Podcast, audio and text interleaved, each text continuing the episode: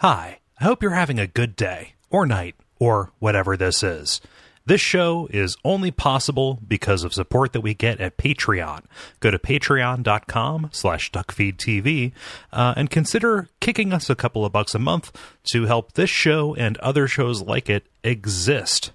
This episode contains a large letters component appropriate for Dead Letter Office. Um, we're going to do more of these. We announced this in the episode. If you want to do this, uh, use the contact tab on fileunderwater.net. If you use other places, uh, I'll probably get it. I'll probably catch it, but that is the best way uh, to uh, to get stuff in there um, for when I go and do searches later on. So fileunderwater.net, and then just click the contact link. Thank you to everybody who wrote in and everybody who's going to write in in future.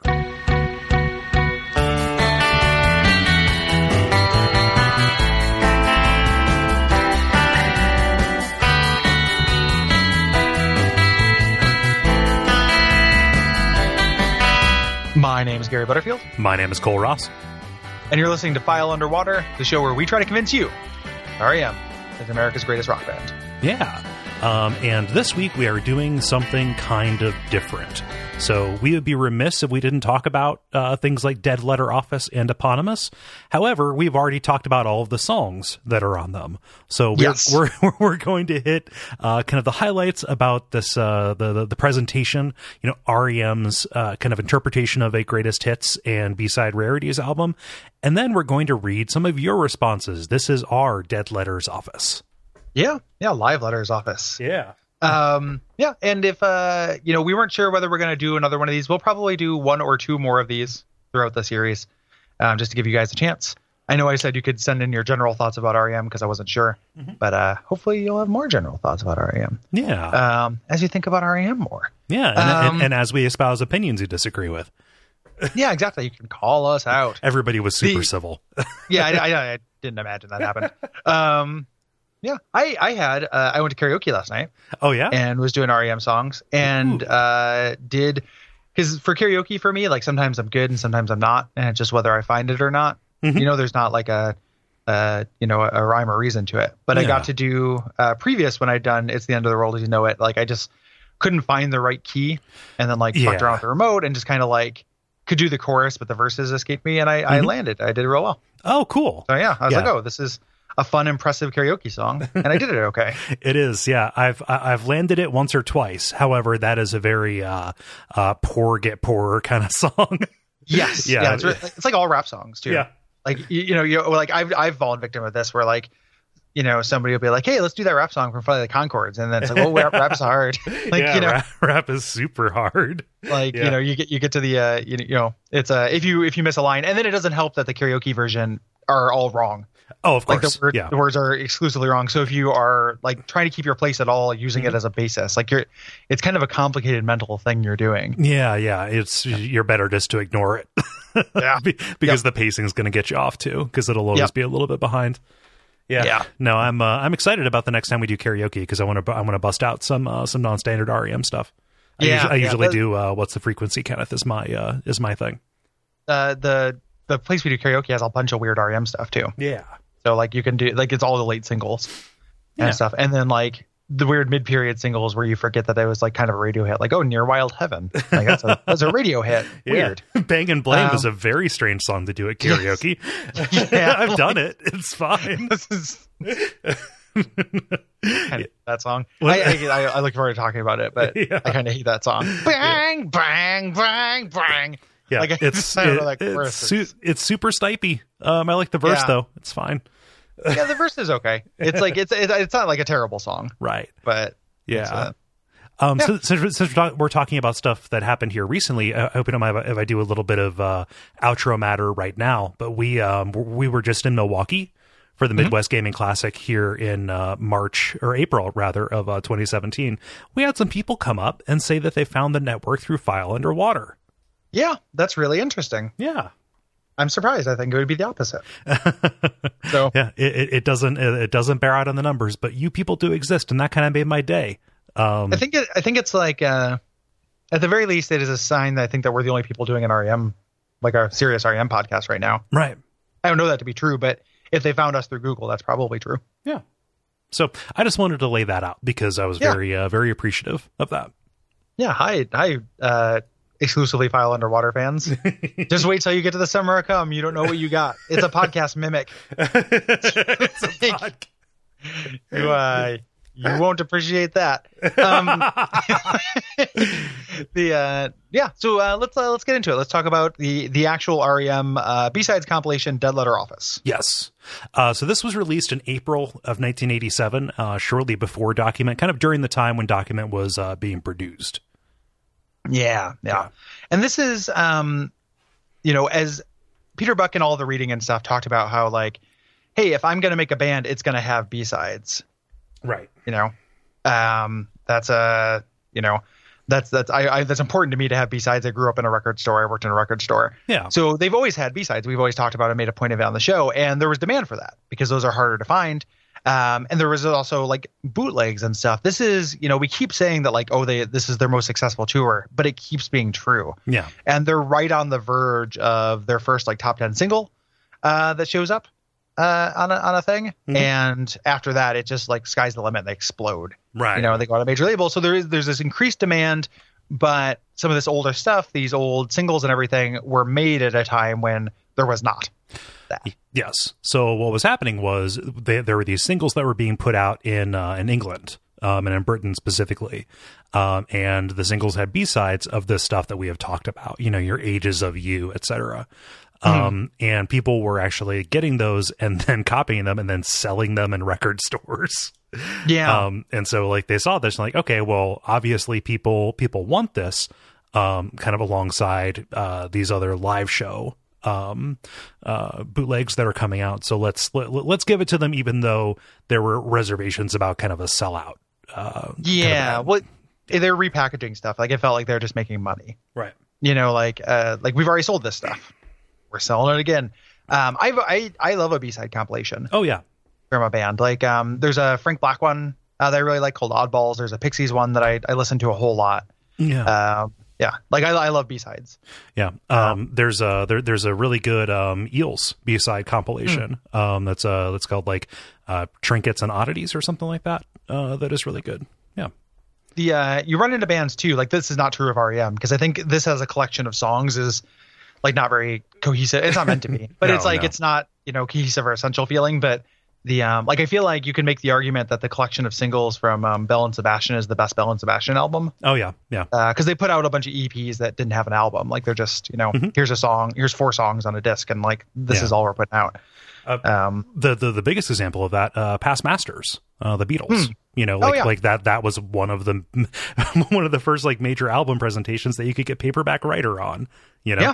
yeah Yeah, if you wanted that, and it's it's such a cool cool kind of thing. Like I, I really dug it. So like finding this, like and reading kind of about the history, uh, like finding this when I was younger, and then when I was older, reading the history of it, I was just like really grateful for it. Even though, despite the fact that we're going to get into it, like it is, uh, they had our reservations, and I, you know, it's hard to call they, it they were they were warranted They were Uh, longly right, you know, largely right. yeah yeah Um, and they they're really aware of that. Uh, this has this is the first album with um, liner notes uh, from Peter Buck. Yes uh, who does that. It was a little bit weird given that like Michael Stipe tends to be the voice of the band Mhm. and kind of deal with all the liner notes and, and physical kind of presentation uh, they have. Yeah. But he wrote little notes that kind of explain all of these songs that like I poured over uh, when I was young because it was a direct line to the band. yeah of them. And it was like just Peter Buck. It was in his voice. Um, and there were Yes. some times where he just kind of like apologized for what was on here, you know? Yeah. Um, in interviews, he said, Hey, this, you know, the, like uh, the stuff that didn't land on albums generally falls into a couple different categories, like total shit, stuff that just didn't fit onto an album, you know, but was good anyway, or just kind of weirdos or or jokes. And this has all of them.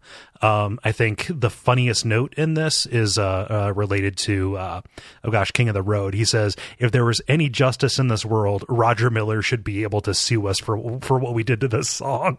And and I, we talked about it at the time. It's bad. Yeah. Like that King of the Road is real. Like just guys farting around the studio. Well, they're sh- they're shouting chords at each other. Yeah, like it's it's you know should not be down to a record at all. But it trans and then it transitions right from Walter's theme though, which is delightful. Oh yeah. Um, the and really cute. The um yeah he he talks about it like he says that this should be like like thumbing through old 45s. Yeah, it's like, it going should to a junk, junk store. shop. Yeah. like a junk shop experience, which is valuable and uh, and cool. So, um, yeah, so there's some kind of like just little highlight, like jokey things about the uh, you know the thing, and little bits of insight we've already presented that come from these liner notes. So, like yeah, things like we talked about how you know Ages of You and Burning Down were these two attempts to turn that into a song Mhm. for the album, and they kind of just got burnt out and sick of it. Like he confirms here. yeah. Which is which is weird because it never landed on an album, so there was never any demand or reason for them to play it. It just Yeah. yeah, it just the, the, their relationship with that song has kind of been the through line of this series for us. It's uh yeah they've I mean they've it's it was Ages of You was really early, so they've Yeah. had that song kicking around forever. Mhm. Um, and you also in the books that we've read, like we like I've seen reference where like they're you know Bird is down, they're kind of hanger on people like those songs. Yeah, yeah. So you can imagine them just being like, hey, I love that song, like play that tonight. Like, All right, Not your All right. jukebox. Jefferson. yeah. Um, but there are a couple things like, hey, this has Crazy, uh, cover by Pylon, a band that we talked about a lot in the first couple of episodes. Um, that, uh, actually Peter Buck heard that for the first time when Chronic Town was released and he got real bummed out, thinking like, oh, they're just doing so much better than us. Yeah. Um, yeah. And that's a good version of that song. Yeah, they yeah they do a great job of it. I think we I think that was the B side in the last episode we talked about them calling them up try to get the lyrics Mhm. Uh, of that. Yeah. But yeah, for the most part, this is just kind of like a collection of that ephemera. This is the kind of thing that I feel like is kind of obviated by YouTube. Yeah. Um, you know, at the time it made sense to have all this stuff in one place, and I really appreciate having the disc. It also got released with Chronic Town. Yes. Um, Chronic Town. This is the first time Chronic Town was ever on CD. yeah. Uh, was attached to this. I think So it might have been I- the only time that Chronic Town was on CD until it became its own um its its own side thing, or its I own its own digital distribution thing. I definitely had it attached to Murmur at some point. Oh well, and I don't know how. Like that could have been like a weird bootleg, like you know, because the the record store in my hometown used to have bootleg CDs and stuff and weird like imports yeah, and things. That might be how I got it. But I definitely had Chronic Town Murmur. yeah, Um, but it, there was also Chronic Town Letter Office, Mhm. uh, which may, that that turns into a great value actually. Yeah. you know, if you, if you don't don't have access to it. because Chronic Town's great. Yeah. yeah. Um, so this was kind of accompanied by a, uh, a VHS release of all of their home videos, not home videos, sorry, of all of their music videos of uh, you know the A sides, um, and that was called REM Succumbs, which again showing this kind of like nose turned up attitude toward the idea of music videos. Yeah, yeah. Which is what's going to be interesting is in the next episode when we talk about document is the turning point where they kind of embrace that medium. Yeah, Like the music videos start looking like music videos with document, and then continue on. yeah, You know, until they eventually kind of got more interesting. But like, you know, they they there's a real the one I love video is a real standard. yeah. um, kind of thing. But yeah, like just kind of in, in looking back on this collection of songs, you know, and this is stuff we've covered throughout the whole series. Do you have a favorite? Do you want to do a, a favorite, least favorite? That's from Dead Letter Office. Yeah, um, I really, really enjoy uh, Blue Eyes. Mm. Yeah, um, it like just so this has three. Um, this has three Velvet Underground songs on them uh, on it. I think they're all really, really good covers. Um, and yeah, so I'm going to say that one. Yeah, yeah. I I uh, I like the. I think I like the original version of that song a little bit more. Mhm. Um, the uh, and what, what's uh what's your what's your what's your loser? I. I mean, okay, so are we going to jettison King of the Road? let's jettison King of the Road and let's jettison Voice of Harold. yeah, yeah, 'Cause because that's, that you know, is- That's so clearly like a joke. yeah. Um, I'm going to say uh, Burning Hell. Yeah, this is extremely rough. Yeah. um, it's uh, it's not uh, not not my favorite thing. Um, Yeah. yeah, I, I don't even think it was a it was a good idea. Like, I'm not indifferent to it like I am to something like uh like a White Tornado. Yeah. Yeah. yeah. White Tornado is hard to hate. Yeah, Um, I would probably say my favorite song on the B sides compilation is probably Crazy, Hmm. uh, cover of Crazy. Um, and then uh, maybe follow like I I like you know Burning Down and Ages of You. I wish they had combined those two and made it into just like an album track. Mhm. But um, I also like Bandwagon a lot actually too. But like I think that uh, Crazy is probably my favorite. And then my loser is probably uh, Femme Fatale, which is a song I like the original version of with Nico singing Mm-hmm. it, but the REM version seems like a boring stunt to me. Yeah. Like it's like a really really slow Like they, I don't know why you would take really slow Velvet Underground songs and then like crank down the BPM 20 beats per minute. Like Yeah. you know that seems the opposite direction to me. Yeah, and uh, it's it's kind of the opposite of the direction they usually go with their covers. They usually punch them up. Almost all covers do that. Yeah. You know, like a lot of covers. You know, covers and live versions tend to be faster, not slower. Yeah, Uh, so like I think I think Femme Fatale is a real slog on here. Mhm. Um, yeah, Yeah. and like Burning Hell is not good. no, Like I just you know, but it's uh that's an extremely bad song too. yeah, So- but like like like Femme Femme Fatale, like it's fine. It just bores me. Burning Hell is just like ab- abrasive. yeah, I don't It's I, bur- I don't care for Burning it Hell. one bit. Ugh. Um, they also so in October 1988, and we're kind of doing this, you know, getting out of order a little bit Mm-hmm. because document comes out in here as well. But we wanted to cover uh, talk about their uh, actual greatest hits compilation that came out that exclus- exclusively covers their IRS years, uh, eponymous, which I think is a great title for something. Oh yeah, Uh, actually, yeah. It's a good uh, it's a good exotic word. yeah, Yeah, yeah. and Um, also kind of it's it's really appropriate for like it's kind of empty. Mhm. Like naming something a reference to it to titles in general, you know, kind of encapsulates how, you know, what a greatest hits compilation kind Yeah. of is. Like it's Yeah. kind of an empty expression. yeah. And it's like REM as themselves. Yeah. Yeah. Um, but this um, is is kind of neat because it's not just a straight up like, hey, a repressing of what was there before. Um, with stuff from the um, the really really early years, they actually chose uh, versions and takes that they felt worked better than what ultimately made its way to the public. So like instead of having the murmur version of Radio Free Europe on here, they have the original Hibtone cover, not uh, not cover demo. Yeah. Yeah. Yeah. I mean, do you think so? The uh, so that part of it was like the versions they thought were better. I always feel like these kind of things, and this happens with all greatest hits compilations, where they put one or two new songs or alternative mixes to get people who own all the albums to buy the greatest hits as well. I could see that. And that feels like part of it too. Mhm. You know, because there's definitely like some tokenism on this.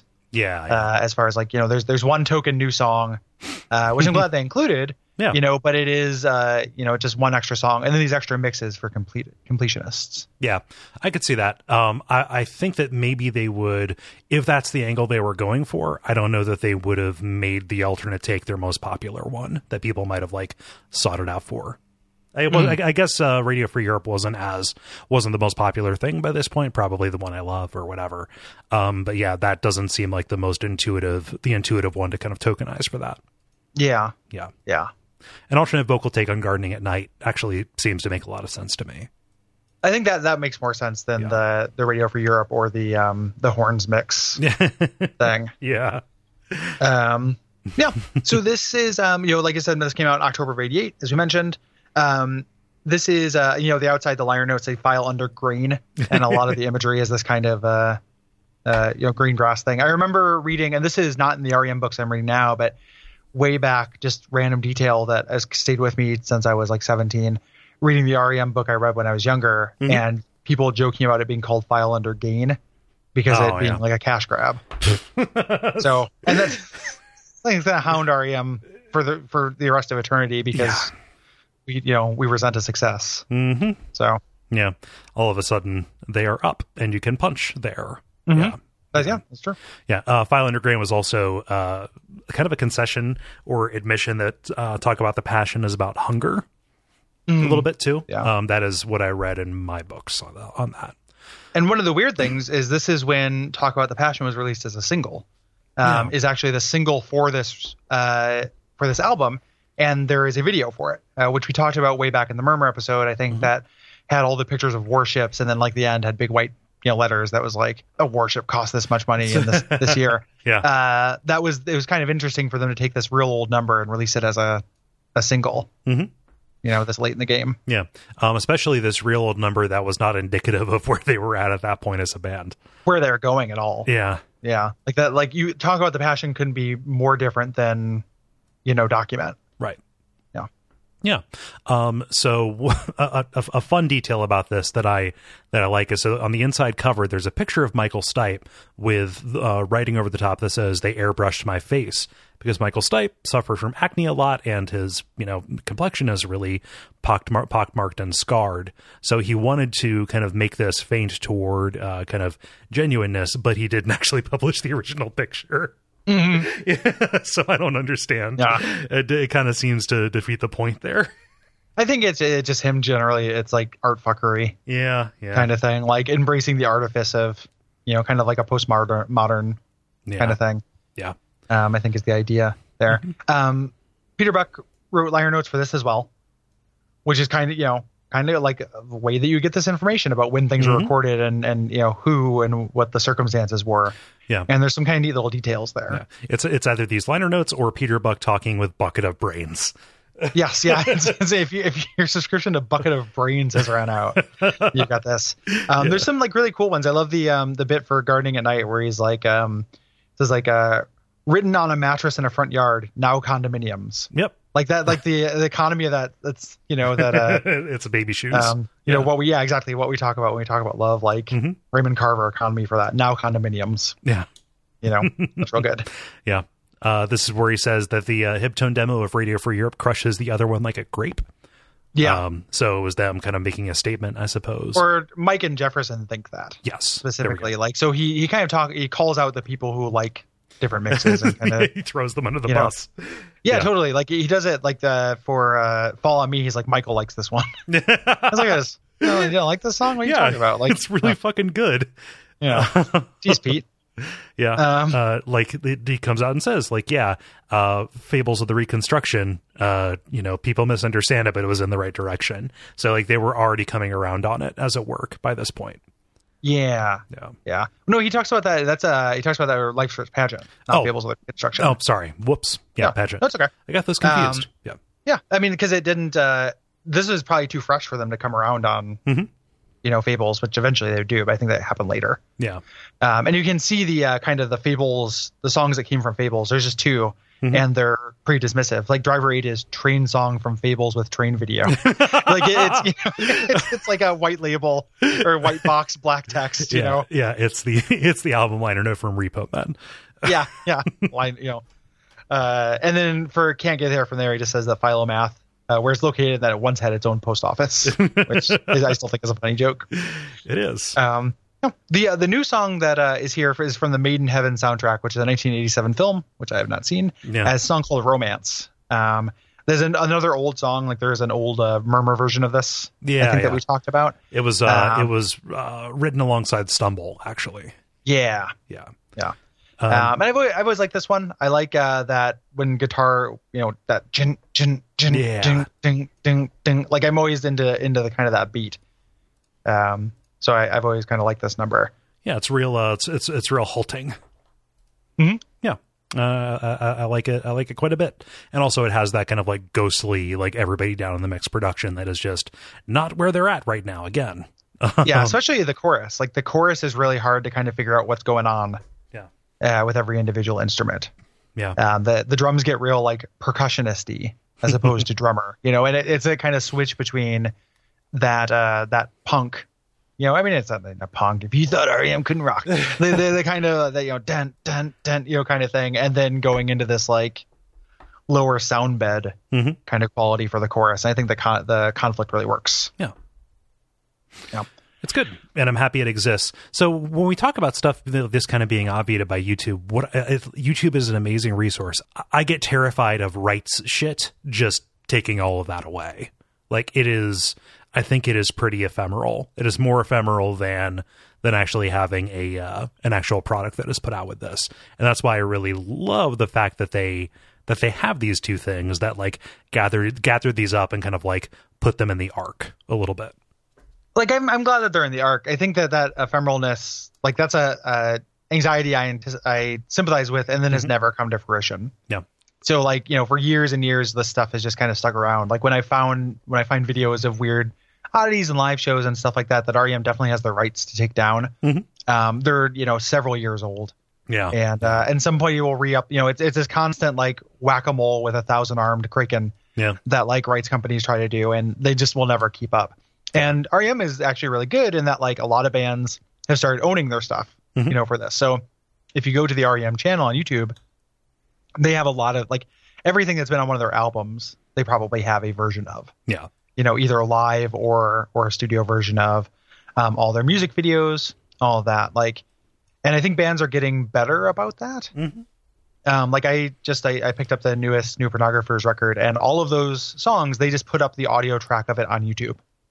You know, like it's it's here. If you want to Yep. listen to it on YouTube, you can. Like it's streaming on NPR. You can listen to it on YouTube. Like they recognize that you know people who want to own it will own it. Mhm. People who want to own it legally will get there one way or another. Mhm. And like, why make yourself a bad guy? Yeah. You know. So, I think that um, you know, it's it's possible for them to take it down. I'm glad the CDs exist because I don't want them to ever go away. But I think that we're we're probably okay too. Yeah. Fingers crossed. I just hope that if they're taken down, somebody has a backup they can put up. Is my Yeah. is my biggest thing. Yeah. yeah I, I do i do not want to like have this you know have that all happen and then have the show end with me sending an email to like some weird fan rss board or uh you know uh not RSS icq kind of board and like try to like you know get somebody uh what word am i looking for You're looking It's for not- I, like IRC. thank you i am looking for our irc channel Yeah. thank you um yeah but I, I so i don't end up having to like join our irc channel to like you know at r you know or like rem slash bootlegs yeah. you know Hashtag mumblers. Yeah, you know exactly like Mumble Patrol. Like I need I need a save. Like I need the B side for Electron Blue. What, you're the asshole who didn't like gardening at night? Fuck you. Yeah. Banned. you know, yeah, yeah. Um. Uh, So uh, hopefully that does not happen and YouTube uh, continues. yes. Yeah. And the Republic, the GOP will find a way to take it away from us. No, I mean, of course. Like, um, literally working on it right now. I'm sure. Yep. Yeah. Uh, so there's a couple uh, like oddity things that we might have missed. when we talk about oddities, uh, Gary, you found jazz lips. I found Jazz Lips, baby. I wish Um, you hadn't. yeah, oh it's- no, It's excruciating. Mitch, what'd you do? Yeah, it's it's um. I take back all the nice things I said about Mitch Easter. It, it's uh. Chronic you know, Town is worse in. Uh, it's, it is worse for this existing. Yeah, it, it's really really rough. It's Yeah. like um, it's real. It's all tape loops and weird kind of tribal drumming, Yeah, uh, kind of kind of loops, and then just kind of guitar fuckery over it. yeah, Um, it's real ugly. It's like four minutes long. Um, it's excruciating. yeah. Uh, And, uh, not uh so w- we don't do this but since it's my edit like i really want to underline this i'm going to put in a small little s- snippet of it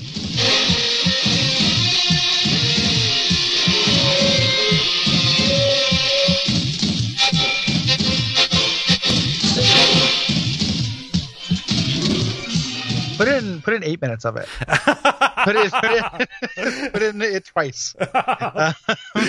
just yeah. Just uh, you know, as a, as a kind of loyalty test for people listening, and see if they can get to the, the part where their letter gets read. Gentlemen prepare your skip button Yeah, exactly. And then under Jazz X, Jazz Lips, we'll just be like Casper mattresses the whole time. A new kind of hybrid memory foam like fuck this fucking like is being voted the internet's best favorite mattress. Go, go to hell.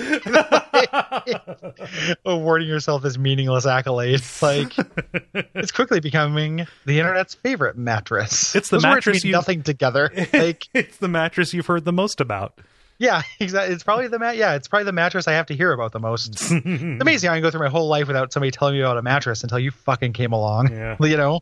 Well, to be fair, we probably cut about mm, 45 to 60 minutes of me telling you about Serta mattresses. You Yeah. know, I, I'm not endorsed. I'm just a fan. Every episode, it just Yeah. kind of like yeah, Yeah. we we have to. It's our pregame. Yeah. I just I just play Game Boy. Like it's, uh, it's Gary, Gary met me in a mattress store, and I've never stopped pitching.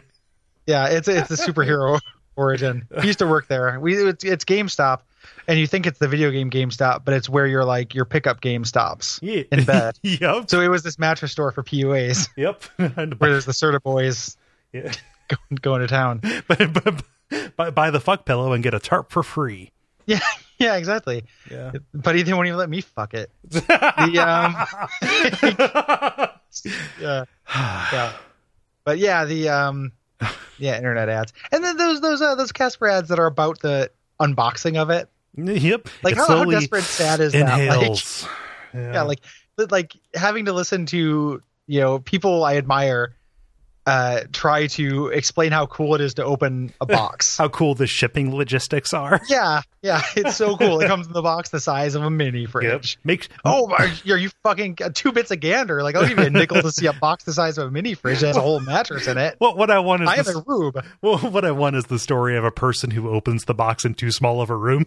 Yeah, dies, or like a hoarder whose like house is filled with those boxes, and then like there's an earthquake or something, they all burst. The house explodes like the house at the end of uh, Real Genius. like, good, good, real genius, Paul. so I saw they, they played it at the Sectron Theater by my house. I saw Oh, that like a uh, month ago. That's a fun movie. It's it's real good. Yeah. Like uh, that weird uh, that eighties uh you know science nerd revenge Yep. movies.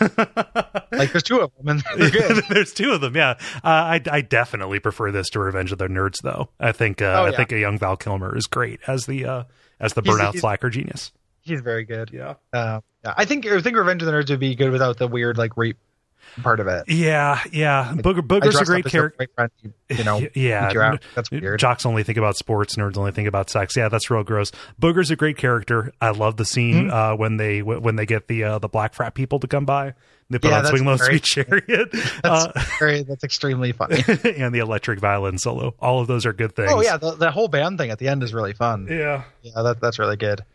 Um, yeah. Anywho, um, Jazz Lips. Uh, I also found a couple of other old songs from their early days that are originals Mhm. uh, that I think we missed, um, and these just came up in also things and, and missed them just for completionist sake. Yeah. Um, so there's an old uh, old original track called September Song. Uh, September sang. Oh, September Sang. Thank you. Yes. um, which uh, the recording is from the I and I Club in Athens from 1982. Um, and this is, I think, uh, it's pretty slight, but I think it has a lot of like the kind of REM 60s Mhm. influence to it. Yeah, uh, that would yeah. kind of come up a little bit more later. Yeah. Um, I like the lyrics to this. They are they, they are simple and cute. Mhm. Yeah. Um, there's another song too here called "Ha." We get paid for it, and and uh, a little grandiose, but okay. Yeah. all right, guys. Yeah. Like not yet. You don't. No. Like I read, I read the book. Like, you, you'll get there, but yeah. not there yet.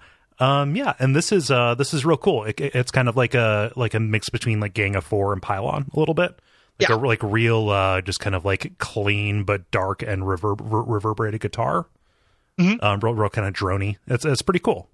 Yeah, I think this would have been neat if this got cleaned up and could have been in that like the weird Gang of Four slot that they had on you know uh, on Fables and uh, and Murmur. yeah. Or like uh, like back half of maybe uh, Reckoning, probably. I think this would have been neat if it got developed. Um, I understand, you know, they got sick of it, but Yeah. it was a cool idea. Um, we also, I think, we made a brief reference to this at one point about Michael Stipe's uh, kind of side pieces Yes. So that he's got going. uh, in one of the first episodes, we talked about uh, Tanzplagen, which was like the the German noise rock kind of thing. Uh, it's really good. I like that a lot, actually. um, uh, but the other one that uh, that he did that gets a lot of uh, mentions is the Golden Palominos.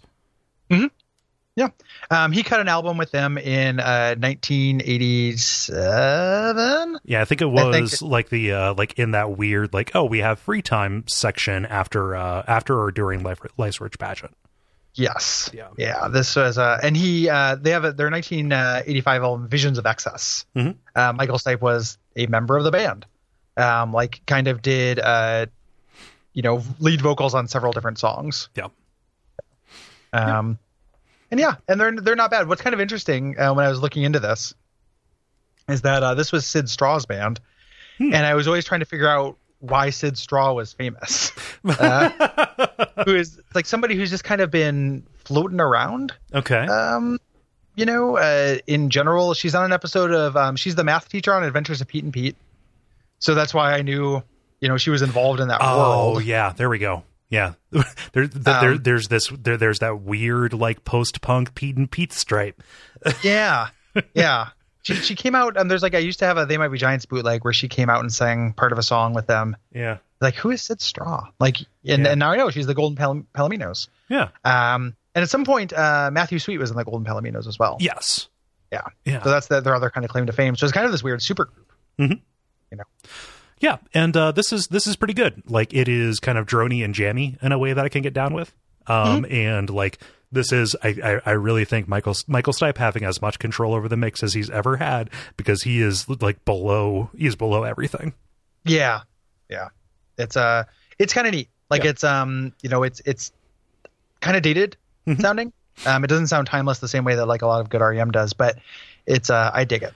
Yeah, Um, around this time, also Michael Stipe did some vocals and I think co-writing of a song called uh, a campfire song on the 10,000 Maniacs album "In My Tribe," Yes.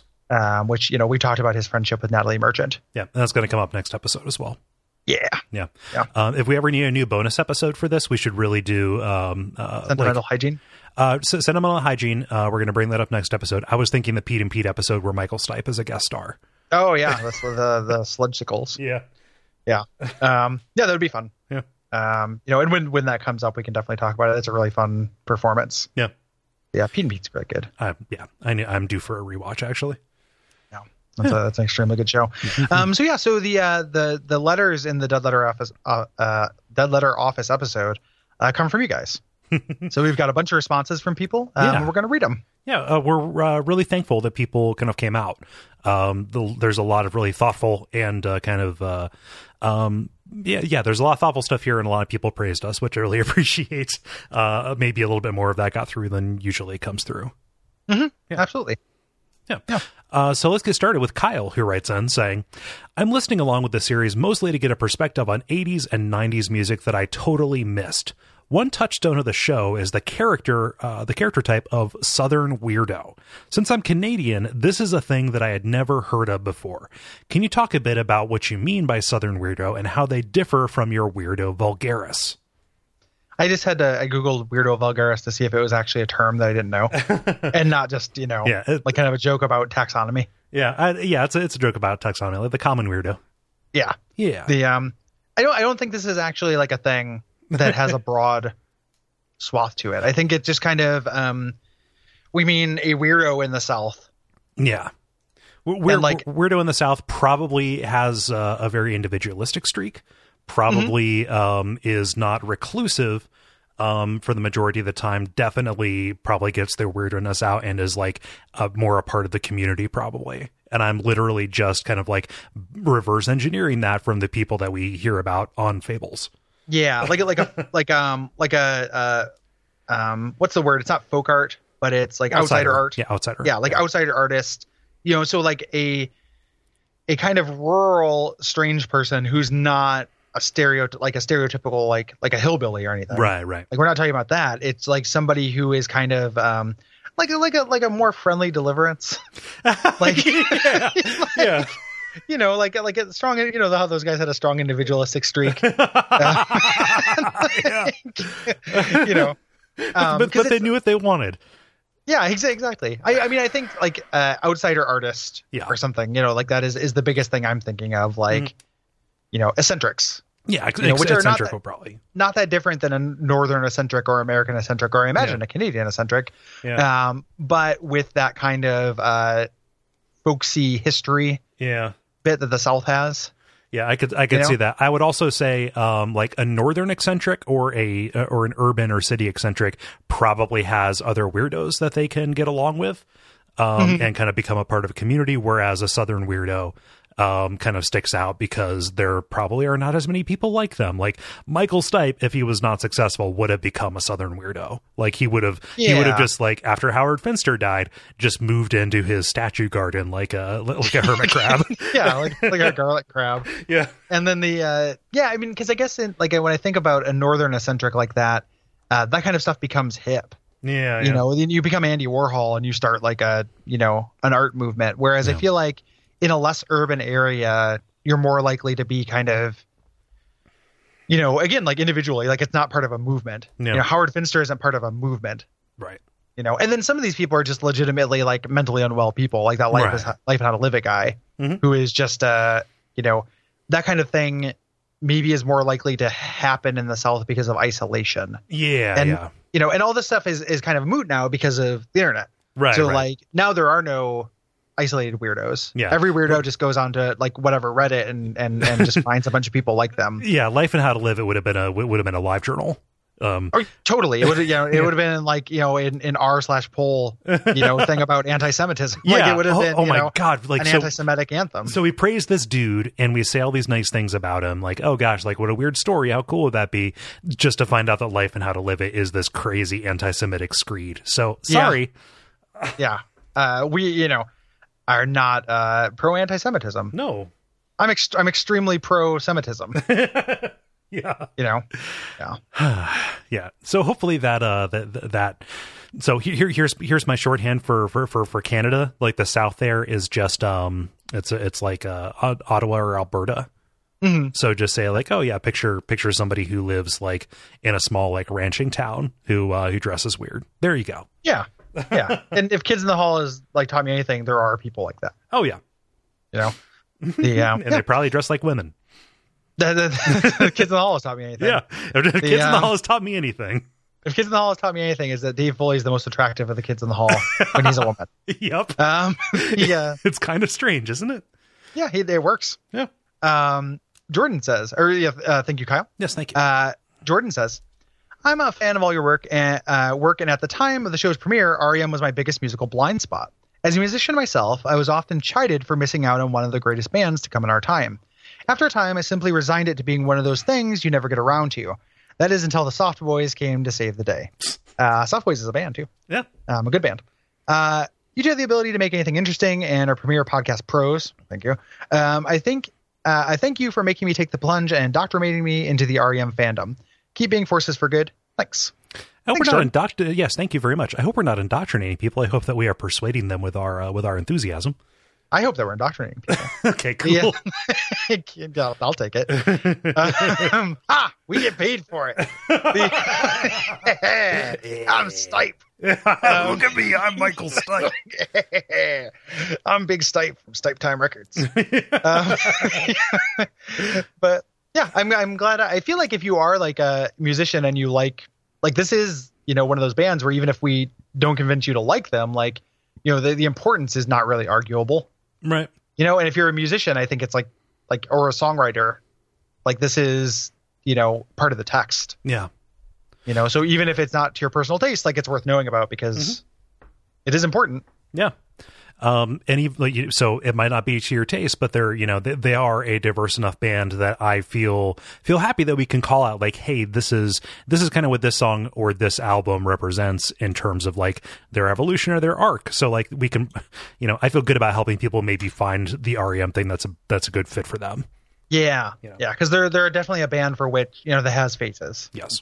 you know and like what i find uh and it's you know i can't say this definitively since i've always kind of feel like i've always liked this band as like one of my first favorite bands but Mhm. the um the parts of it that i like gets me through even albums i don't think are super great Right. Right. because there's always going to be like little hints of the stuff that i really like even if it gets de-emphasized you know so like the next out like uh talked about on life's first pageant uh the lyrics kind of being you know a bit more direct uh, than I like and then document's going to take that really far Yeah. um, and I still don't love that part of it. But these other things I love that I grew to love in periods that are more friendly to me Yeah. uh, are still on offer a little bit. Yeah, it's a little bit like uh like sourdough. like there, there there's just a small piece of the original thing that is carried through and used as like a starter for something else. Yeah, Yeah. Yeah. Um, Liam writes, File Underwater convinced me to pick up the definitive definitive editions of the first three REM albums. They're great, especially because you can hear Mike Mills's bass lines more audibly. And while I can name 10 examples that this show has highlighted for me so far, nowhere is this more clear than the track Harbor Coat. There is a bass note on the fourth chord of the verse which is so out of key, yet absolutely perfect for what that song needs. Mills' playing is aggressive and weird, yet perfectly fits what the band is doing. Uh, the only other bassist that I can think that does this in such a revelatory way is Peter Hook of the Joy Division and New Order. Uh, who is the best bassist of all time. So, good company for our nerdy boy.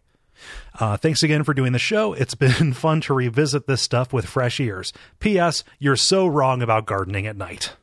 And there's a wink emote. Yes, there's there, there- Don't there's a leave, don't wink about the wink emote. yeah. Um, Uh, the wink emote's what makes it okay. Yeah, it- yeah. Uh, so Liam is very active in the Slack. He's one of our mods, and he's definitely one of the people who's most kind of responsive when we put out new stuff. Um, Yeah. And yes, we have disagreements. I think that maybe we reacted a little bit too strongly to Gardening at Night. I still don't think it is a it is in the top half of songs on that album. Yeah, I mean, I don't, I don't think we, I mean, I don't think we reacted that strongly to it. Yeah, it's hard, true. you know. I think that like, I mean, we're probably just like, yeah, that doesn't really work for me. I think that's Yeah. probably like, you know, or oh, I think this is kind of boring. I think is the most negative thing we ever say about anything, really. You know, and then I and said then some weird stuff about burning hell.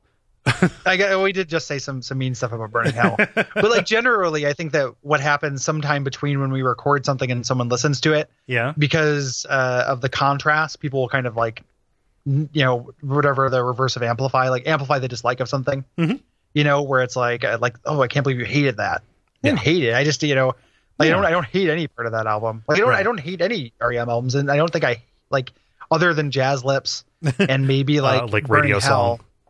Yeah, ra- radio song I get a lot of goofs out of. Like I don't think I would erase radio song from existence because Yeah. I think it's really funny. Um, but like I think it's the worst REM song. Yeah. But the uh, you know, I, I just uh, so I don't think I don't think we were super hard on. it, But I could be misremembering that too. Yeah, I just Um, I think we called it like adult contempo, and you know that was part of the um part part, part of us making a point about Chronic Town kind of having a lot of the like being evidence of a lot of the of directions that they would go um Yeah. later on, and I think that Gardening at Night is like representative of a certain stripe. Um, and I also think we uh, reacted poorly to Gardening at Night being like the like the vertical slice that people took out of the Chronic Town era to say like, hey, this was them. When something like Wolves Lower or Boxcars is more is more to our taste. Yeah, yeah. I think uh, I I agree. Yeah. Like I think that's what it was. Is it's like it doesn't doing the show the way that we do it uh, ended up ends up actually kind of like wasn't serving doesn't serve Murmur all that well. Mhm. Because uh, we just did Chronic Town, and it's really easy to get really excited about Chronic Town, and Yeah. Murmur is such a weird, you know, even even now like going through the album, like there's no other album that sounds like that No. that they've done, and and I think that uh, Gardening at Night is the most representative of that kind of sound. Mhm. You know, that kind of uh, until until way later, like until you get to like Around the Sun style stuff, Yeah, until you get to reveal. yeah. Reveal, which is is also has that kind of like everything has a weird reverb on it, Mhm. uh, kind of feel to it. Yeah. Uh, but we can all agree on Harbor Coat. Oh yeah, Yeah. yeah, and also Mike Mills is Yeah. is the best member of the band. Yeah. Um, Uh, he's I- fantastic. I, I want him to be canonized so he can be our patron saint. that would yeah, that'd be great. I'm not just talking about Um, the show. I'm talking for like me personally. He would look great in his uh his monster outfit on a candle, like a like a saint candle. oh God, you're right. like that like that's like it literally like looks like that like that would be that would be a great if we had if this show was hugely successful that would be great file underwater merchandise Actually, would. Find like- an artisanal candle maker who, like who we can do a print on the side. totally do it like that's like literally a thing i've seen custom you know saint candles before and like a saint mills like candle is a good idea um, Uh, let us know if you want that, and then also find maybe 10 to 20 more people who would want that.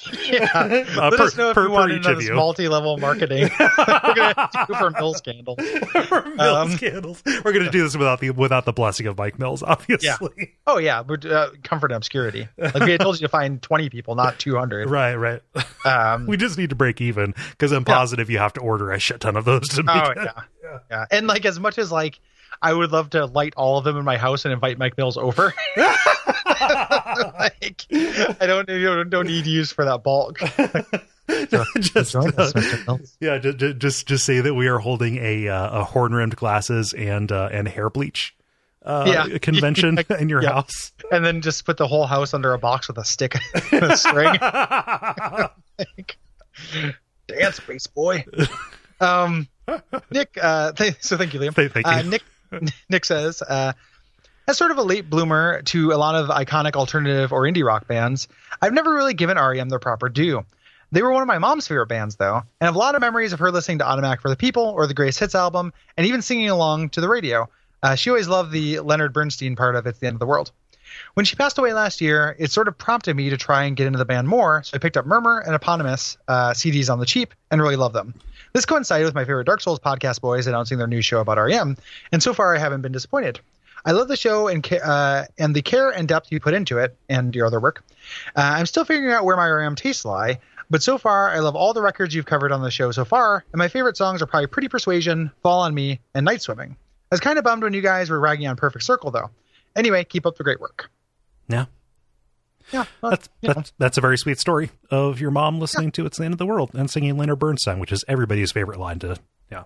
yeah, and we wouldn't take away your joy at uh, Perfect Circle No, no. if we could. I'm probably not going to say very nice things about night swimming. If I'm going to be, if I'm going to be frank. I, I've, got, I've got mixed feelings on, on Yeah. night swimming. Like kind of like you know, automatic for the people in general. I feel I feel kind of mixed on. Yeah. Um, like I like it. Um, it has some of my favorite songs on it. But Yeah. Yeah.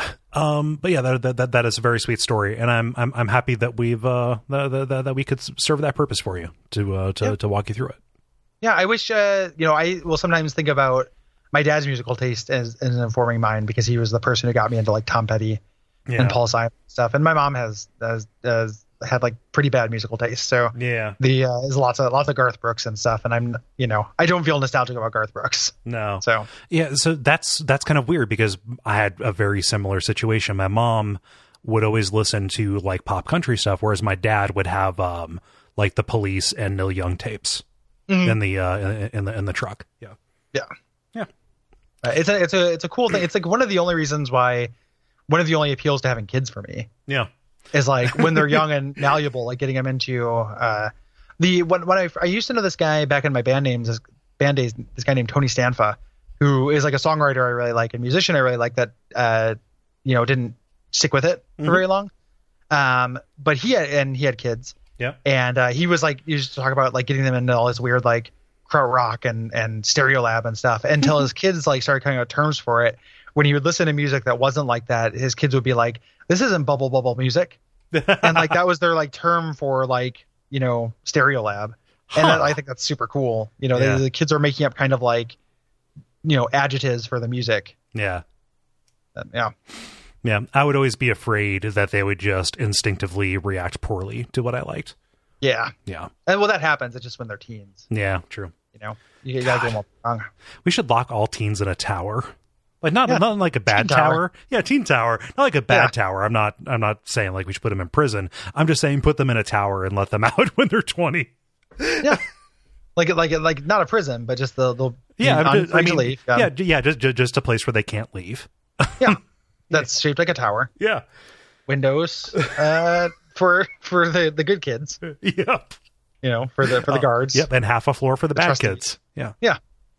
Yeah. i'm, I'm okay with that Yeah.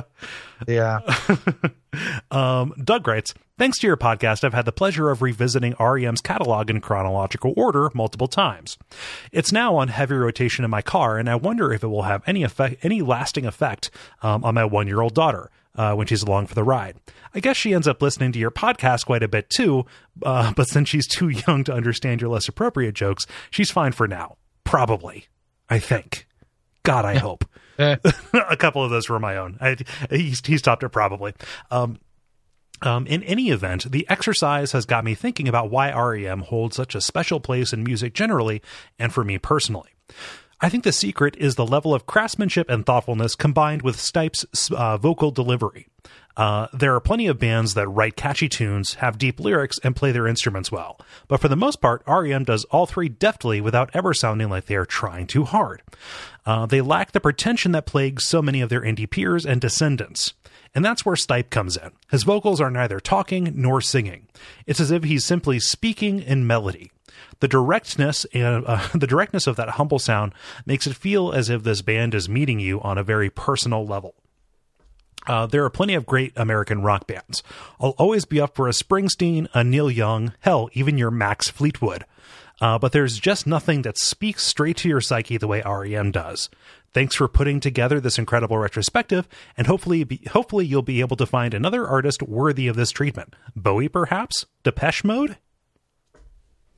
the um I think I think Doug's onto something where um, I think I've said this before, and if I haven't, uh, it's definitely true that I think REM would be would not be a great band if Michael Stipe was a really good singer. Yeah, Like if he was like excellent and classically trained and stuff, this would be a like wouldn't get anywhere. Like this band Right. wouldn't have taken off. You know, that approachableness is super important, and that uh, it can't just be approachableness and like their sense of guy, you know, who they are and what they talk about. Yeah. It also has to be in level of skill. Like they popped out just like here's a you know a super virtuosic guitar line, Yeah. and here's you know like they're very you know they're good at what they do, Mhm. but it's not showy. And I you know I can't speak for everyone, but at least for me, like I'm way put off by that stuff like I do not want someone to come up and like kill it with this aria in the middle of a, a thing. yeah. You know, that's uh, really unappealing to me. Yeah. I mean, that's like Stipe's vocal sound is what got me into REM. Like, I was always somebody who liked listening to lyrics, but his the character in his voice made me kind of lean forward and kind of uh, informed me on that. And you know, the first REM song that I really really got into, we're going to talk about next episode, but it's the end of the world. Like that Mm-hmm. is kind of the er example of that for me. Was like just really lead, you know getting into it, and I do not know that somebody else would have been able to do it in exactly the same way. when the and the really cool thing is that uh, the way that like you or I like got into the, him singing that way Mhm. mirrors how when he talks about like being really influenced by Patti Smith and being like I didn't know that people could sing like that. Like there's like Oh, a yeah. quote where he's like I didn't know you could just go up there and belt it out. you know, and like that's that's so important to their sound and also to me in all forms of art. uh, you know, that's like so so uh, you know aspirational and, and kind of inspirational and informative of like what I like to do Yeah, you know um Yeah. yeah, and I, I think i think it's great i think that's that's really really onto something Mhm. um and then as far as like once the show ends we don't know Yeah. um i think right now like the plan is just to have it you know have this be the show and Yeah. then you know know that we're going to do because we've got network stuff we're going to do that may make replacing this you know preclude that right. um we'll make announcements soon Yeah, yeah. um Um, and also, like, it's a little bit tricky because this is a shared point of history that we have kind of di- digressed into several times previously. Um, there's lots of other stuff that we probably have a shared appreciation about, but one of us is way more passionate about than the other. So, like, Right. for this particular collaboration, REM makes sense in a way that, like, a Bowie uh, show doesn't for me to be involved in unless it's yeah unless it's Gary, a very one sided thing of like, hey, here's somebody who really, really likes David Bowie, uh, making a case to somebody who likes Bowie. Yeah, it'd be it'd be me convincing you to make David Bowie one of your favorite bands Right. instead of convincing the audience. Like I could do that with Bowie, uh-huh. um, but I you know I would. It's this show works better when because we both like the thing Yeah, about yeah. equally you know roughly equal amounts. And like I love Depeche Mode, but I don't think Depeche Mode would be a good candidate for this. Yeah. Uh, I think the thing with like Bowie has a lot of changes. Yeah. Uh, you know specifically. yes, uh, also changes. Yeah, yeah. yeah um you know and he has those different eras and it would actually be like almost like a lot more intimidating than that because the eras are so distinct Yeah. like bowie would be really tricky to do but it would be cool it would support it um but it would just have to be again something that we we both liked equal in equal turns Yeah. Like Neil Young would be pretty similar, but there are lots of dry stretches. Like after Harvest and before Trans, there's some fucking bullshit. And then after Yeah. Trans and before uh before Harvest Moon, there's some fucking bullshit. Like, yeah and not that there's not bullshit with with Oh, bowie yeah. or rem either but like yeah.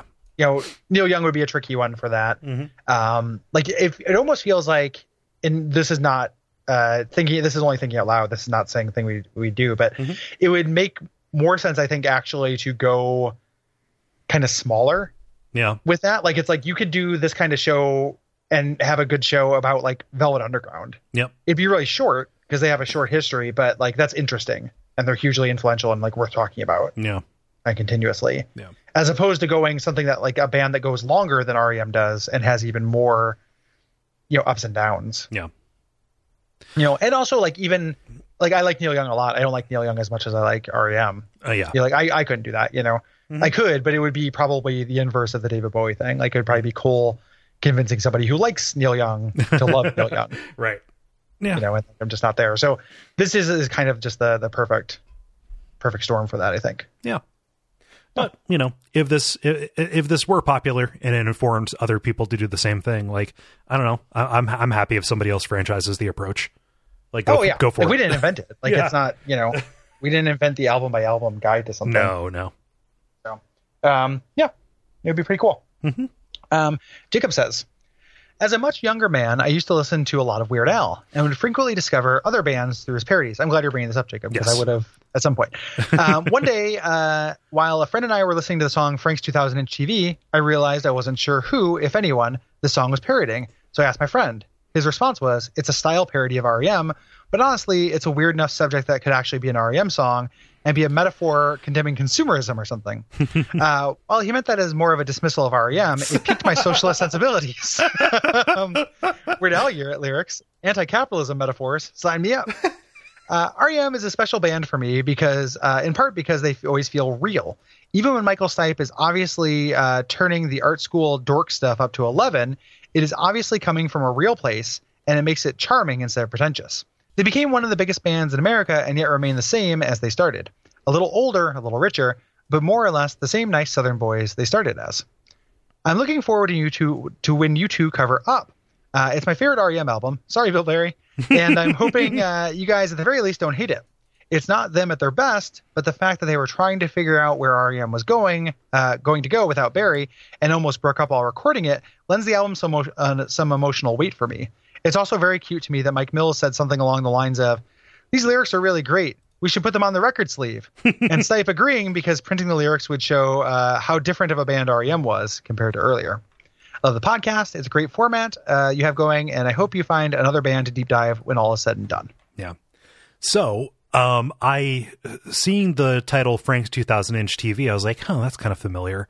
Then I remembered uh, that that album, Alapalooza, was the weird album that was the Weird Al album that I had uh, on Weird tape. Album. Weird album, Oh. yeah. Ooh, um, that that's what I had on tape growing up, and I loved that song. I didn't remember Yeah. the title, but I went and listened to it, and like immediately, like I was, I was like eating a like, like eating a push pop uh, on my like on my grandma's uh, uh, deck, listening to my walk, listening to that on my Walkman. I was like, oh shit, the seeds were laid. yeah, yeah, it's it's great. Like Yeah.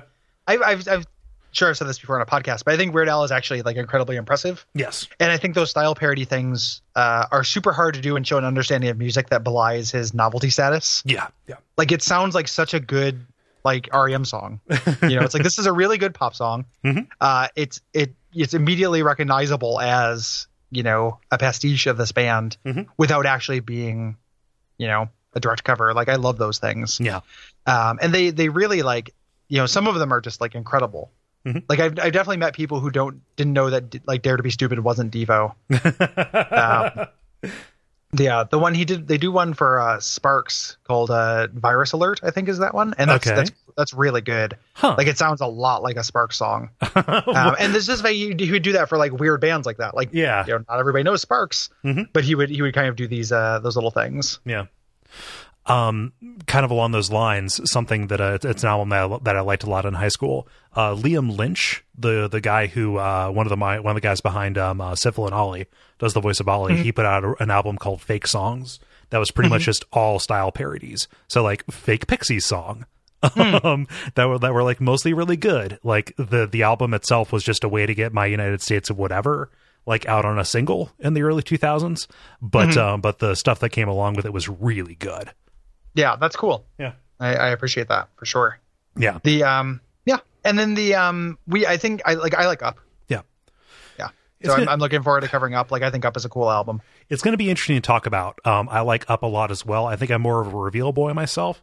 Um and i think that the, the the intersection line between those two great beyond is actually really good. Yeah great beyond's a great song. Yeah. It will it will definitely be interesting to to talk about that though because i i feel really strongly the other way yeah about that like up is not one of my favorite rem's albums like i like it a lot but i like it a lot more than i like reveal yeah um, and it'll it'll be interesting to kind of go and figure out why. There's also a very um, and this for uh, for Jacob if you haven't seen it on YouTube. There's a really revealing documentary about the making of Up. yeah uh, Um, yeah rises to fall i think Yeah, yeah, and that's that's amazing. Yeah. Like it's showing them training new people in the band, and the new people in the band suck. and like just watching them just kind of like struggle through this. Like this was such a cohesive unit, and no longer is. yeah Um, is really really kind of heartbreaking and interesting to watch. Yeah. I, I loved the scene where they took a Sharpie and then connected all of their eyebrows. Yeah, yeah. that was a dumb joke. I'm sorry. No, it's it's okay. It's it's okay. Yeah. Um, but yeah, it is. Uh, uh, yeah, it'll be uh, it'll be interesting to get to those those records. And uh, I, I mean, I'm even the the two revival ones too, like Accelerate and Collapse into Now. I'm interested in talking about too because Yeah. like those are not my favorite things in the world, but they're interesting and there are good songs on there. Mhm. And uh, you know, I'm Yeah. glad that they ended on that. Yeah. Um, the singles from those are like kind of universally pretty great. Like Accelerate, or no, I'm sorry, not Accelerate. Um, oh gosh, uh, Uberlin is uh, Yeah, is, is one of the Uberlin's really good. Yeah. Um, yeah, Uberlin. Uh, I think Supernatural, Super Serious is like a super good song. Yep. Like that's uh, it's it's a little too on the nose with the lyrics, but like Yeah. that's a good song. I mean, Um, we're we're right in the middle of them being way too on the nose with the lyrics. Yeah, that's and that's not really going to go away totally Right. either. You know, uh, Discover is a really good song. Like those are those are good, good records. Yeah. Um, yeah, Um. Yeah. So is this me for James? yeah, indeed. Okay, so James, James writes, uh, so I'll admit it. I'm a bit too young to really know REM. I know the big hits and such, but really, I jumped in blind with this podcast. But I didn't do it alone since I've been listening to it with my dad. Uh, it's been a lot of fun too, uh, since it's a bit of an expansion of something that I do a lot, asking him about old music shit. He can usually give me some insight to the context of these strange artifacts that I find out on the internet. For REM, it was kind of a band that he liked, uh, but it happened around him. He listened to the records with his college roommate or borrowed from his brother. His favorite was Radio Free Europe, since he's an audio engineer and that kind of stuff was really cool when he was young. He still does these hour long shows in practice, um, and the most recent one is REM themed. It's also fun because he doesn't really know you guys. We've talked a bit about the fast talking guy and the quiet guy a bit. Quiet guy is his favorite. Gary, I think you're the quiet guy. I, I talk pretty fast. Yeah, I. so I, I think that I talk fast. I think you're quieter than me. Okay. Yeah, I could see that. I, I don't. I don't know. Um. Don't don't tell us, James. I, I don't. I don't want to know. Yeah. This way we can both feel okay. the up, the up. I, I, don't. You know, I'm fine if his dad likes you a little bit more. I'll. I'll. I'll I. I'm honestly fine with that. You can have of course, of course you are because he likes you more. Or, but I don't know what he does. I don't know if that's Yeah. what that's referring to. So the uh, you know, we we don't know. Episode boys with fast and quiet. Yeah. Yep. um, uh, continuing with James, uh, he also says that those guys have probably thought more about REM than I have. Um, I just can't help but think about him branching off and listening to the other shows. Man, it would be funny to hear him talk about Bonfireside Chat, though maybe Teenage Dirtbags is a better direction. Sorry if this is a little bit long. I'm writing in for the both of us. Thank you for giving the two of us this experience. P.S. Shout out to my dad's old radio show that he had in California, where he had a running joke with pre Simpsons Matt Groening, uh, which would end with them burying him in the parking lot. Oh, yeah. that's very cute. Yeah. I guess I guess we'd know which one was his favorite if he listened to Teenage Dirtbags. Mm, yes. Because then he would be like, now it's Quiet Guy and, whatever Brayton and- is, or hu- now it's Human Paragon. Yeah. Yeah, now, it's, now it's Fast Guy and Adonis, yeah. vocal Adonis, Brayton Cameron. um, yeah, the um, yeah, thanks, James. Yeah, thank you. That's that's very, that's very sweet. Um, yeah, we're your dads now, so you, we'll, we will teach you about old music stuff. We're, we're not replacing him. We're just joining him. No, it's yeah, it's just a triumvirate. The uh, yeah, the tribunal has spoken. You shall listen to this old music. Yep. Fast dad, quiet dad, and real dad. Yeah, and bio dad. yeah. yeah. Well, we got dads in three flavors: fast, quiet, and bio. No, but I'm, I'm happy that uh, like spells you would learn from Siren in Final Fantasy VI. like some weird off off esper. um, is there are there are there any more jokes we can make that James's dad won't get? I don't know. Um, it's cool that you knew about Groening. Yeah. Yeah. No, way, way into it. I'm happy. Uh, I'm happy we gave you something to share with your dad. Yeah, that's very sweet. Yeah. Um, Matt says, uh, just wanted to say thank you for the podcast. I'm really enjoying listening and revisiting the band along with you and felt compelled to share a little story, uh, my little story with REM. As a kid, I wasn't much interested in music, more of a football, soccer, if we must, and movies type. Uh, after hearing and liking a snippet of It's the End of the World as We Know It in Independence Day, my parents bought me the best of the IRS years for Christmas. After listening to that song on repeat for hours while playing Tomb Raider 2, I decided to give the rest of the album a try, and an obsession with music that would dominate my next 15 years uh, began. I finally got a chance to see the band in February of 2005 when they played my hometown of Sheffield. Unfortunately, Mike Mills uh, was taken ill and was rushed to the hospital just before they came on stage. Michael Stipe and Peter Buck came out to announce uh, to a packed arena that the show was canceled, and as a consolation, played a short acoustic set of "The One I Love," "Leaving New York," "I've Been High," and "Losing My Religion." It was wonderful in its own way, even with the lady in front of us constantly shouting that it was a joke and he was about to burst on uh, stage and begin the show. Um, I guess she couldn't accept that those legendary pranksters, Stipe and Buck, might be telling the truth. Uh, anyway, the show was rescheduled for that summer, and we got to see something pretty unique in the bargain. And most importantly, Mike Mills was fine. Sorry for the long winded message, but this is uh, all to say thanks for helping me remember how special this band is to me. Mike Mills is going to get here. You'll see. Yeah, he's like, this is not, I like how she's shouting it. Yeah. Like, this is a joke. you frauds. You shit. He's coming. Don't be fooled. Red pill, people. She's a Mike Mills red pillar. Yeah, I- I'll, I'll take the Mills pill. The red Mills. like, uh, yeah. Uh, yeah, that's a that's a super good story. Um, That's very sweet. Yeah. Yeah, I wish I had seen them more than once. You know. I wish that I'd seen them at all. Yeah. Yeah. Oh well, uh, the, the, I think the last time they performed close to me was when they were inducted into the Hall of Fame, and I've seen videos from it where Eddie Vedder gets up and sings songs with them, Oh. and that would have been very bad. I don't know that I would have liked that one bit. Didn't miss that much. yeah. Yeah. Uh, yeah. So uh, let's see. We have another story about a live show here. Christopher writes. I'm really enjoying the first episode of File Underwater. Uh, you wrote this in a while ago. I just included it because it's a good story. Uh, so I'll retake that. Um, I'm really enjoying the first episode of File Underwater. It's bringing back a lot of memories for me. In my senior year of college in 1986 and 87, my friend took me to see an REM concert. And by concert, I mean 1,000 college students in a ballroom on a campus, not in a big arena or stadium and he looked it up and found out that it was in uh, uh, a, a place. Uh, let me look here, like the Pan American Center in uh, New Mexico. Uh, thinking about it later, uh, part of it wasn't making sense though. I recalled it being a small venue, uh, but the tour page specified that it was the Pan American Center, which is a basketball arena. So I emailed my friend uh, to both tell him about this podcast and ask about the venue. This is his response. It was in Pan Am. I think they cut it in half with a curtain. I got free tickets by giving them a bunch of pizzas from Little Caesars. Everyone's favorite youth group standby. Yeah. Um, uh, so the venue was not super small, but that last detail makes me smile. Um, at the time, I was listening to what is now called classic rock Rush, Led Zeppelin, The Who, The Rolling Stones, etc. The next day, I went out and purchased the cassette of Life's Rich Pageant, and it completely changed my music life. We called it alternative at the time. I stopped listening to bands like The Cure. Started listening. Uh, sorry, started listening. Thank you.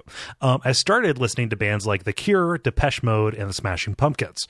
I changed my radio stations and even started hanging out with a different crowd. I followed REM religiously well into the mid 90s. The last album that I purchased was Up. I guess we drifted apart as they became more mainstream, and I stayed more on the alternative side. Yeah. Yeah. That's uh that's great. Mm-hmm. Yeah. Um I, I love the idea of a curtain party funded by funded by Little Yeah, Caesars Little- Pizza. that um that curtain thing, I've seen um the Flaming Lips twice. Okay. Uh the the first time on uh Transmissions of Satellite Heart, so like the She Don't Use Jelly Mhm. album, and it was a big outdoor thing and it was huge. oh wow. uh, at the college. And then the second time it was um, the soft bulletin, and they must have like I don't know how the show was undersold or whatever, but it was in like our rinky dink ballroom at the college in my hometown, and they curtained it off into like a quarter. Like there were curtains surrounding three sides, and then the stage was on the fourth side. Hmm. To make it look packed when it was not, like it was, it was you know a really undersold show, Huh. and like I appreciate that kind of as like an you know uh, an ego protecting move Mhm. for bands, but like the um it was just really surprising because like that album was pretty big Yeah. and the next album was huge, you know, and like they I I just thought it would be much much bigger. Yeah, uh, I'm kind of kicking myself because I had a chance to go see the Flaming Lips. Uh, they came through Cincinnati um, in 2009 or 10. I was in college uh, for Embryonic, uh, Oh, the, sure. the, the album with uh, "Convinced of the Hex" on it. I like that album a lot. Um, But uh, they came through in a uh, a- venue that a lot of people like. It's called Bogarts. It's near the campus, but I really hate it. so it's like uh, I'm not going to go to a venue I don't like to see a band that I do like. Is is where I came down on it. For me, like I don't I have no interest in seeing the Flaming Lips like now. Now Yeah. that they're kind of like just a production gimmick Yeah. that's shaped like a band, like I don't I don't know. Those, those guys let me down. like Yeah. uh, those guys have gone so far towards not being what I conceive of as a band Yeah. that like I don't know. Like I don't like it doesn't like you read about it. It's like oh they got people with bunny suits that come out and dance around and like just do yeah. you know they throw frisbees into the audience and then there's you know things like that. There's just like an element of like I don't know like I'm the cosmic fool and I'm ready to just, you know blow your square mind yeah. kind of to it that it feels like I, I mean we talked about how like shitty the insult try hard is but that's what it feels like. Yeah. It's like oh this is you're like really really you know it feels insecure to me in a weird way. Yeah. So Yeah, I could see that. I heard, I heard people tell stories of that of of that show, and it sounded like a good time. I don't know. Oh yeah, I can Yeah. see it. Embryonic is, is not bad. Like I like embryonic. Okay. Yeah. Yeah. Um. Yeah. So yeah. Thank thank you. Uh. James says finally, uh, as an Athenian since 2003, I can't help but be immersed in the legend and lore of REM. Ley lines of their myth run under uh, under every street corner, and everyone has a personal Michael Stipe was artfully quirky in my presence tale. uh, my wife ran her buggy into his buggy at Target once, uh, and he sheepishly apologized, making zero eye contact. uh, as my present job puts me in contact with the band members on a regular basis, oh cool, um, and their management more often, I can't dish dirt. But File Underwater has gotten me to do one thing I never actually did: listen to the records. I've always had a greatest hits level appreciation of REM, but listening to Chronic Town and Murmur uh, for the first time was a real eye opener. Both records are exactly what I expected, uh, but still find cool ways to defy their later pop sheen. Wolves Lower is such a menacing song. Uh, looking forward to listening along with the rest. Worth noting, the other key 80s Southern college rock band that REM should have been seen alongside with is Georgia's own Drivin' and Cryin'. Um, and I actually have stories about that uh, for the next episode. Um, who play like every other weekend around here. The late Vic Chesnutt, who wore a Santa hat when I sold uh, when I sold a book to him, is also part of this movement. I'm pretty sure that Kristin Hersh is pushing his wheelchair. Keep up the good work. Uh, love the shows. Yeah. Thank you very Yeah. much. Yeah, it's cool that you uh, get to work uh, adjacent to the band and their management. Yeah, that's fantastic. Jealous. the uh, it's you know not that this our show is nothing like theirs, but the U2 show that they do on Earwolf, Yeah. um, because it's on Earwolf and they're like, you know, a huge network. At some point, that show culminates in them meeting U2, like Oh, you two being on the show. um, it's it's it's a really really cute episode. huh. Um, one because like I, I don't like U2 very much, but the guys are really fun. Yeah. Like they're surprisingly funny and cute. And there's like a thing where like one of them like they make a joke and Bono's like you know drawing like an autograph for Scott Aukerman, like draws a dick and like hands it over to him or something on like on the air. And like Yeah. it's it's it's and their guys are just like they're still professional comedians who have to stay on top of things, but they're meeting Right. people who are like their absolute heroes, and it's Yeah. it's really sweet. Yeah. Um, Uh, so the- James, if you could do that for us, that'd be great. That's, yeah, that's- uh, let, let, let us know if you can. Um, they, they uh, on, on on U Talkin' U2 To Me, they talk a lot of yay about the group, right? Like they like they, their stuff that they just like very vocally don't like that they do. Oh, not not so much. Like they're pretty they're pretty kind about it actually. Oh, wow. Huh. I think I think that in general, like they're probably kinder to a higher percentage of songs than we are. Hmm. Um, and even stuff that like I think is pretty indefensible, like you know, like they're like way into you know the six minute remix things of discotheque, you know, pop art songs and stuff. yeah, Yeah, no. well, um, it's really cool to have that kind of contact though, and you never know like what kind of like you know famous people you're going to be adjacent to. Mhm. You know when you when you work for that kind of thing, like yeah, Yeah. it's just kind of strange, like you know meeting meeting people Yeah. who, are, who are famous like that. It's weird. But th- thank and it's you. all, and and the fact that you didn't like the James didn't like listen to the band, uh-huh. you know, is such a such an interesting thing where it's like oh like and now you have this whole context for people you know, Yeah. you know. Yeah, I mean it- That's it- interesting. yeah, it, it's it's one of those things where if it's just your job, it can seem not as special to, you know, as as it would to to, to rubes like us who are like, your wife ran into Michael Stipe. Yeah, she probably handled it much better than I would have. I, I yeah, I would have a. I, we, we were just joking about getting them on the show, but I would actually probably be like too nervous to I, I would do anything. Yeah, to, to take Ron Gilbert that like that like that first appearance and then magnify it by about mm, five thousand. That'd be that'd be really hard because those guys are funny dudes, but Yeah. like, man, I I don't know. Yeah. Like that that would that would be a real quick way for me to feel not funny or smart. like instantly like regress into a you, you know Yeah. into an embryo. Just uh, just uh, like every word out of it. What the fuck have I done? Uh, sorry. Yeah, Hey, well, you thank know- you, thank, thank you for coming, uh, Mike and Michael. Uh, what the fuck have I done? and then, uh, well, it's it's not even that. Just like the the the first like joke that I try to make that just totally doesn't land, and and just the, I would implode. Oh yeah, you know, like and just crumble in on myself, like just you know, that, that's just uh, brittle, brittle wax. yeah, just just fall apart. That's super cool though. Like I. I love that idea, and it's such a weird thing that you just like you can just be a target. so it's like I'll start getting a target, like Oh, just like Pro- pro- probably candles and dryer sheets. it's just, it's very funny to think of Michael Stipe going and buying dryer sheets. Like, um, yeah, that's great. I think he shaved his uh, gigantic mountain man beard. Oh yeah, his Instagram. I, I haven't I haven't looked at his Instagram in a while. I, th- I th- I think I saw a picture of him. I think is more recent than that. That is uh, is shaved. So Hmm. Yeah. It was, Um, it was good luck. Uh, like it, it was, it was shocking to see him like that. Uh, uh, a on his Instagram and b when he did the Bowie tribute. Uh, but yeah, Mm-hmm. it worked for him. yep, yep, Yeah, yeah. Um, thanks, James. yeah. That's really cool to hear. very, uh, very, very grateful for those stories and also for everybody writing in. Um, this was this was a lot of fun. Yeah, absolutely. Um, we will be back in two weeks uh, to talk about document, and we'll be back two weeks after that talk about green, and we will continue. Um, we'll announce the next time we're going to do a response episode, Yeah. um, which will be sometime. Yes.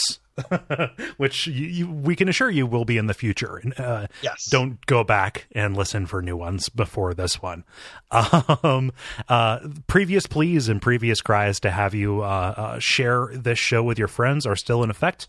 Um, We we really only thrive on word of mouth. So if you have friends who dig music, friends who dig podcast, or friends who like REM, um, please you know send one of our episodes their th- th- their way. That would uh, do a great deal to help us out. Yeah, they're, they're a huge help. Yeah. We love it. So thanks. Mhm. Thanks. Yeah, I think, you know, if you, uh, this show is only made possible by our patrons at patreon.com slash duckfeedtv. Yeah.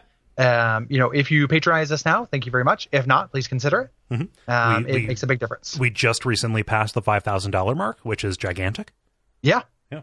Yeah. Um, yeah. So the, uh, the next, and the next stretch goal is at, uh, 55 uh, hundred dollars. That is correct. Yeah. and uh, that is you know a stone's throw away. So be on the lookout for a pilot for that. That's coming out. Yeah.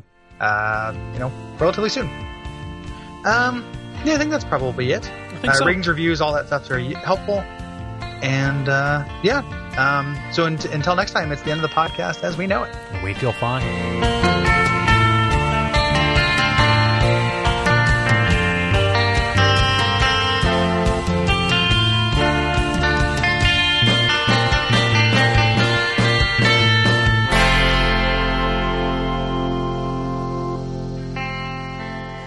Recovered from the trip. Yeah, I feel fine. Cool. It took me took me a couple days, but I'm good. Yeah. Yep, I Um. I'm doing okay too. So good. yeah. Good to hear. No. Been uh, been nonstop practicing my uke. Oh yeah. Yeah, it's real fun. Like, check out what I can do now. Here it's Simple, we think banking should be easy. like, it all sounds like that. yes.